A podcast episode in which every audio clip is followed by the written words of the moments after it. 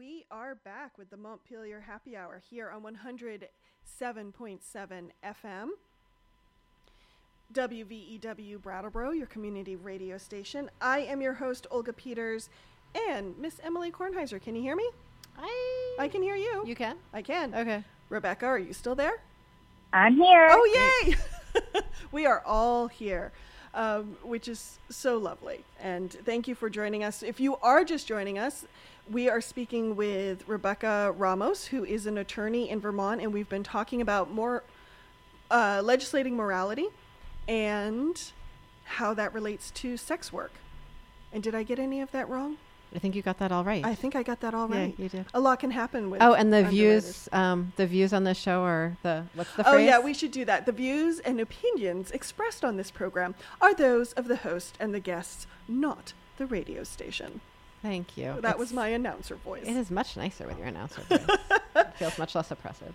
So, Rebecca, I would love, it was great. Before the break, you were talking about strategy and how do we work a change, uh, what is essentially a change in community through the legal process and how do we remove that all the morality and all the judgment from the policymaking process when we are taking on these big issues such as decriminalizing sex work.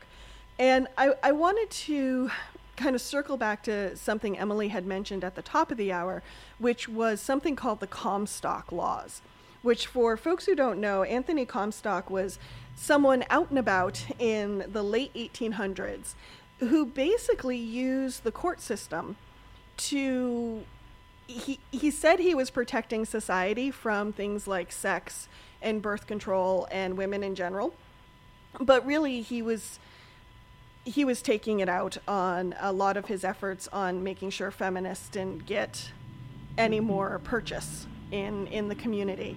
And um, he, he did a lot through the, the court system which makes me wonder as we go forward with building policy new policy how do we watch out for things like those comstock laws which were a lot of baiting and switching So, So, basically, what could go um, wrong? yeah Yeah. Well, so if we so uh, what my you know my experience doing this for lots of years tells me like um, we're we're never done. You're never done legislating, and so what makes what made sense in 1918 Maybe that maybe these prostitution laws made sense and that was where the country was and that's where the state was and and that was a reflection of where the community was.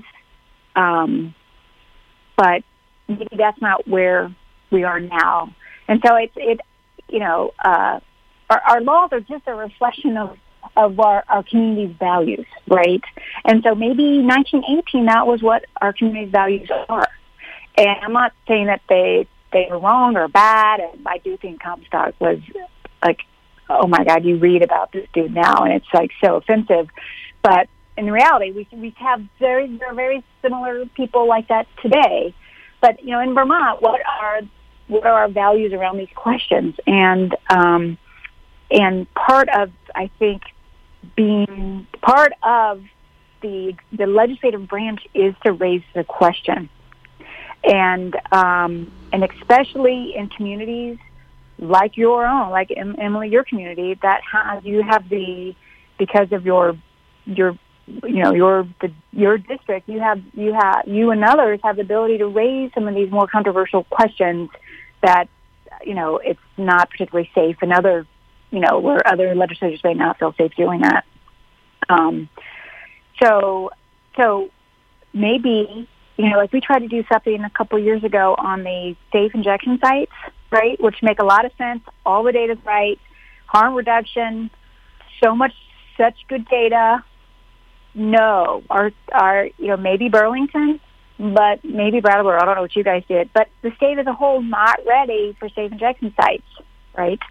Not right now. Maybe in a couple years, but that's where that's where like sometimes our people just are becoming they become too uncomfortable because they they don't uh, it, it does. They don't feel good about it, or they don't like what it means, or they they, they don't believe the data. So, um, So if you bring You know, the- something up too early before people are ready for it, what tends to happen? that's why. So if if you don't like incremental change, then you're in the wrong job.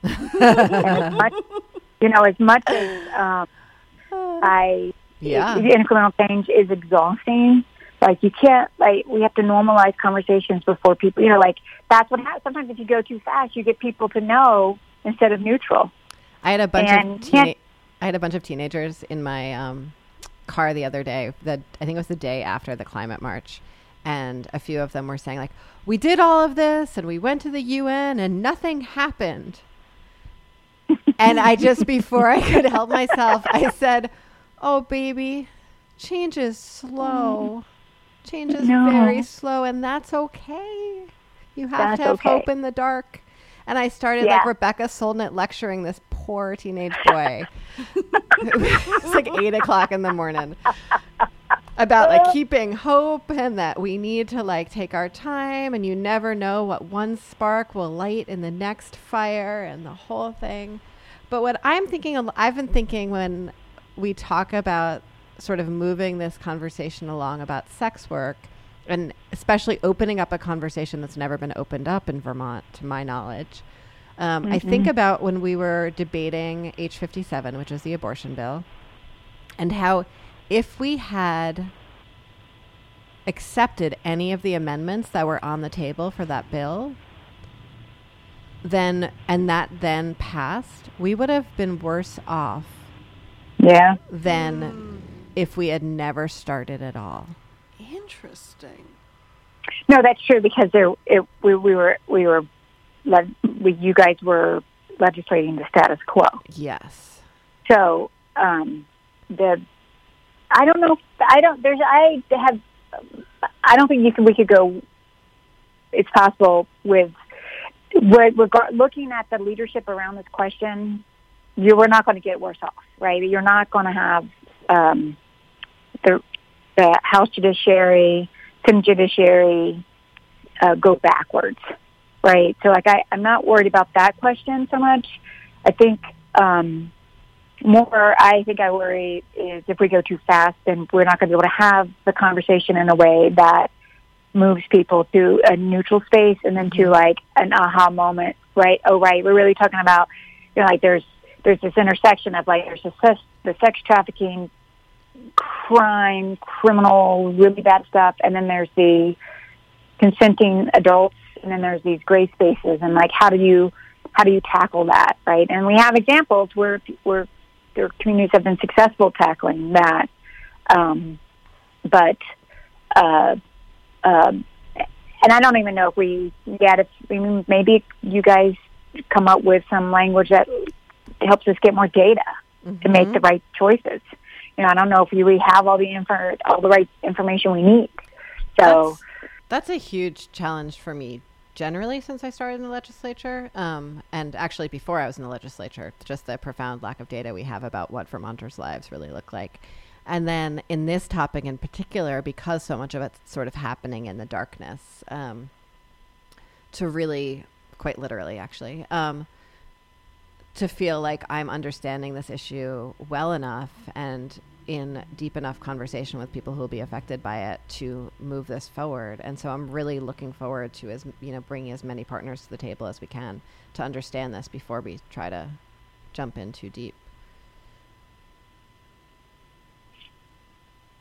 well, uh, I, I, what, with the, we don't have a campaign, and I know I keep coming back to that. Mm-hmm. but you know, like we work on the climate, we look we work on energy and the climate campaign, and um, uh, you know the diet related diseases and heart disease. You know, we work on a lot of campaigns where there's like staff and uh, a, a communications machine and social media machine Mm-hmm. and people Stakeholders you know, up. Yeah. stakeholders, advocates in the districts, and folks doing letters to the editors and writing op-eds. And uh, there is, you know, there's no group of people, you know, like even for homeless and uh, mental health folks, uh, most of our most marginalized communities in our state have have a, a coalition that's supporting them,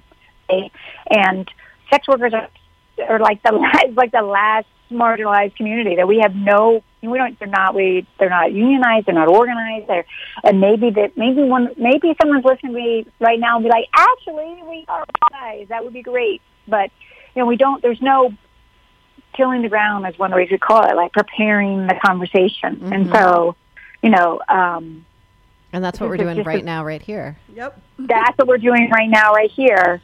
And i actually i do think that if you're you know, when you actually spend a little bit of time just paying attention, you do have an aha moment. Be like, right, like this is a little like this continued, you know, criminalization in this area just doesn't make sense. It just doesn't.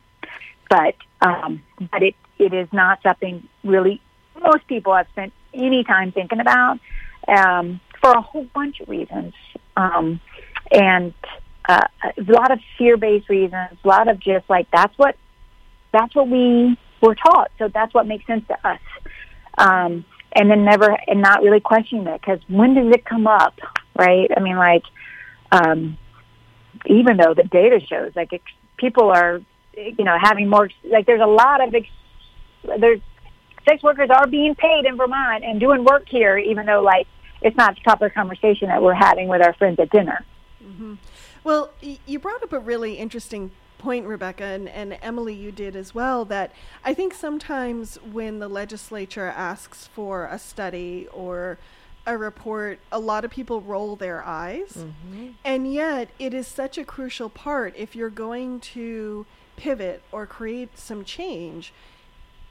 You really do need to know what um, the the today is, the today data.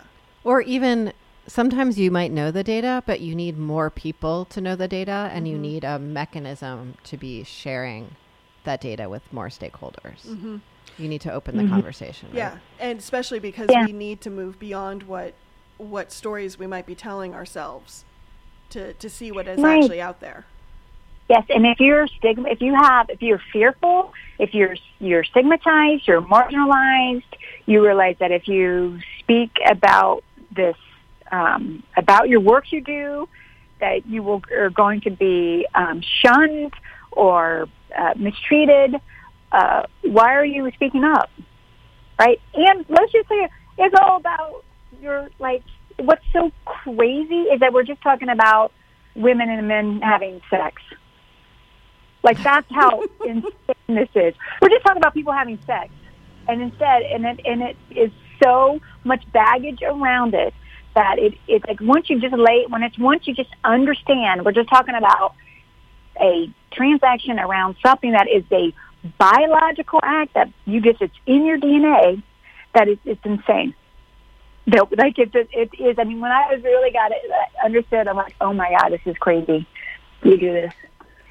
Uh, Rebecca, we're just about getting close to the top of the hour. I wanted to touch base to make sure that is there anything about this topic that you wanted to add or wish we had asked?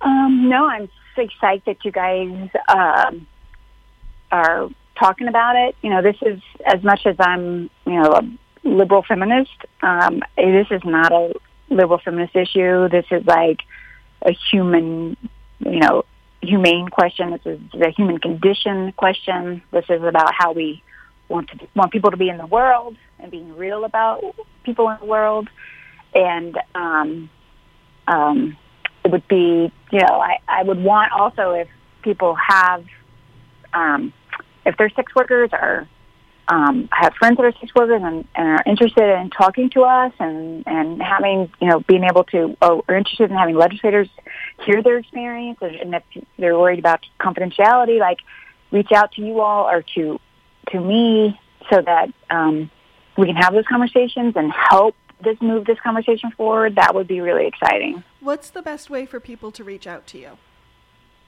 Um,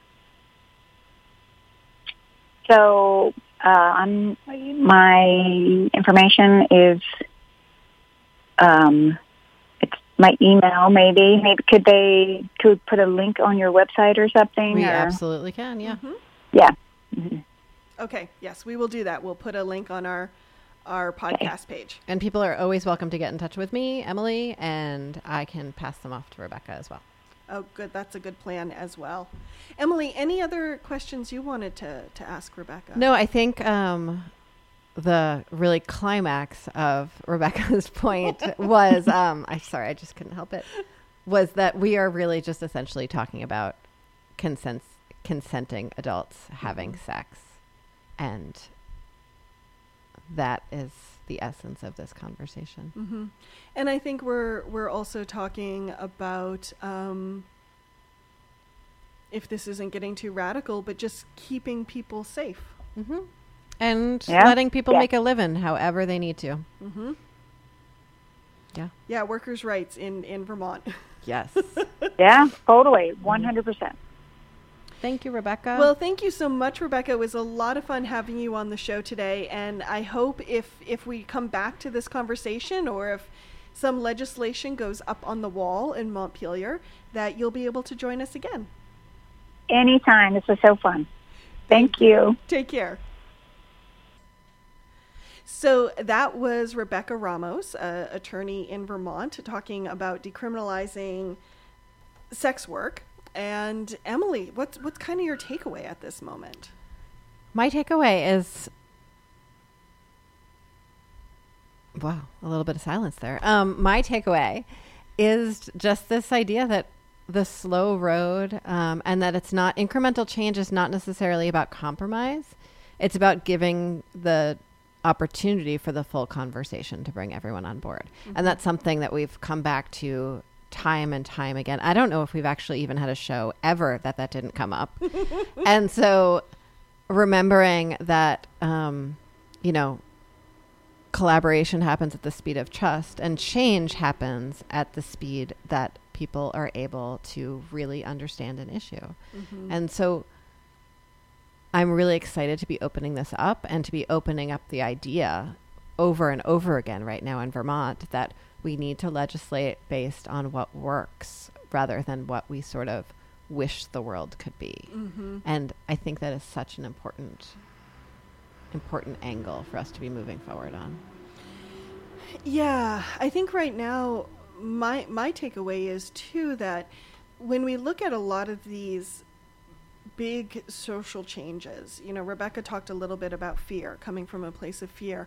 And I think one of our fears is is that oh my gosh, if we do something that supports another group, then that's going to hinder our lives. Mm-hmm.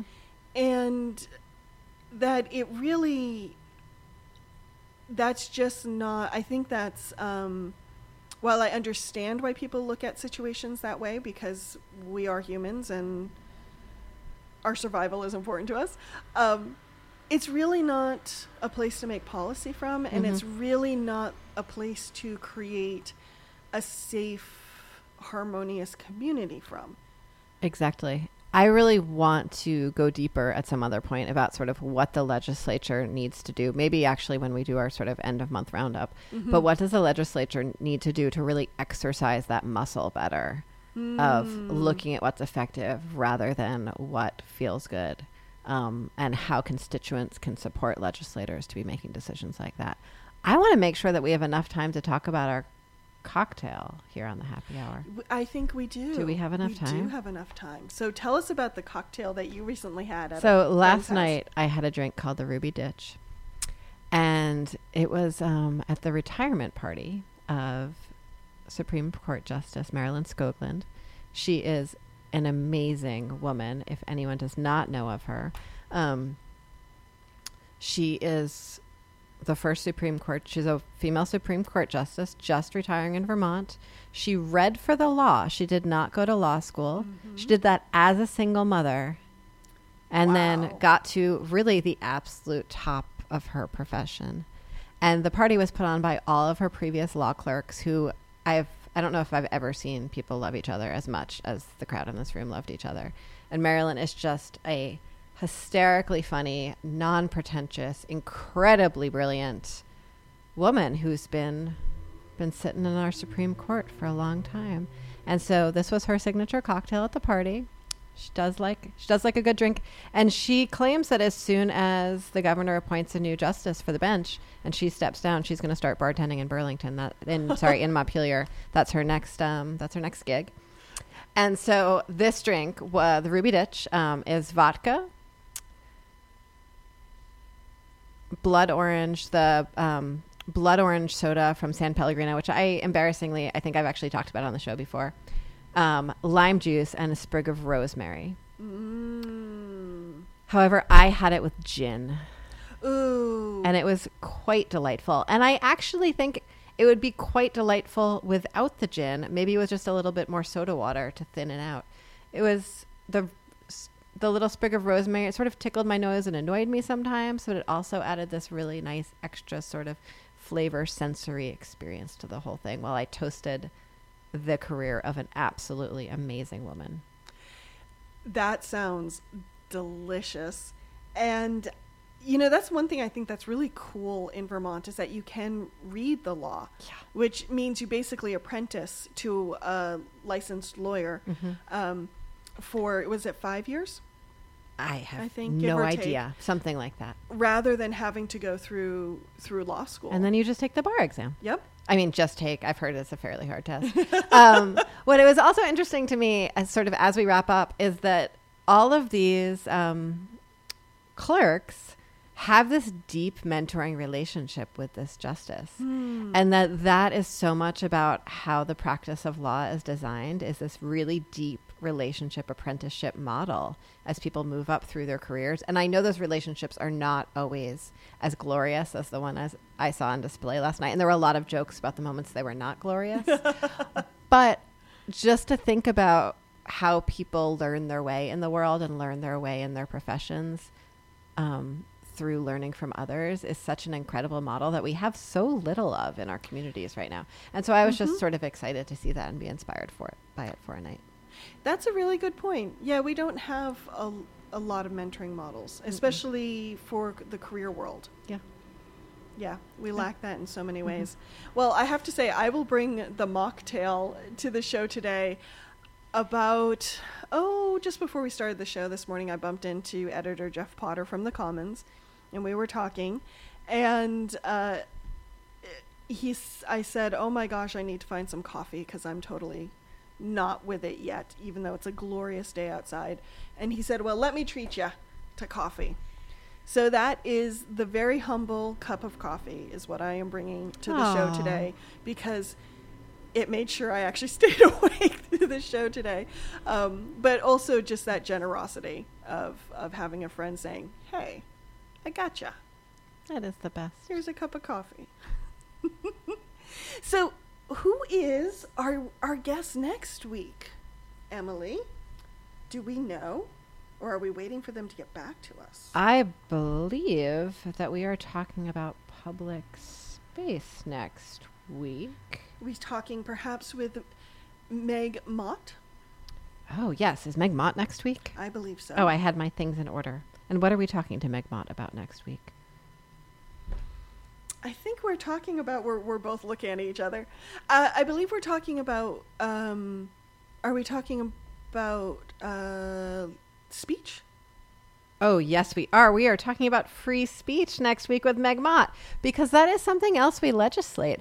And one of my family's claim to fame, actually, is that my great grandfather was a judge who banned Fanny Hill. He was sort of, I, I'm related to someone who banned a book. Oh my goodness! I know.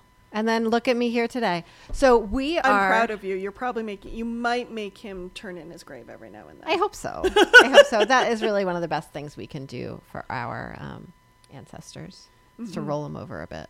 Yep. Yep.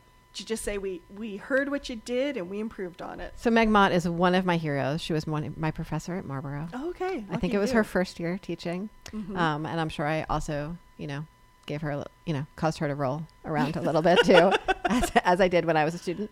Um, and she has really staked out a claim for herself as an expert, especially in Vermont, um, on this issue of free speech and what it means to legislate around it. Mm-hmm. So I'm hoping we can talk about hate speech, um, libel, all of that. I think that's going to be fun.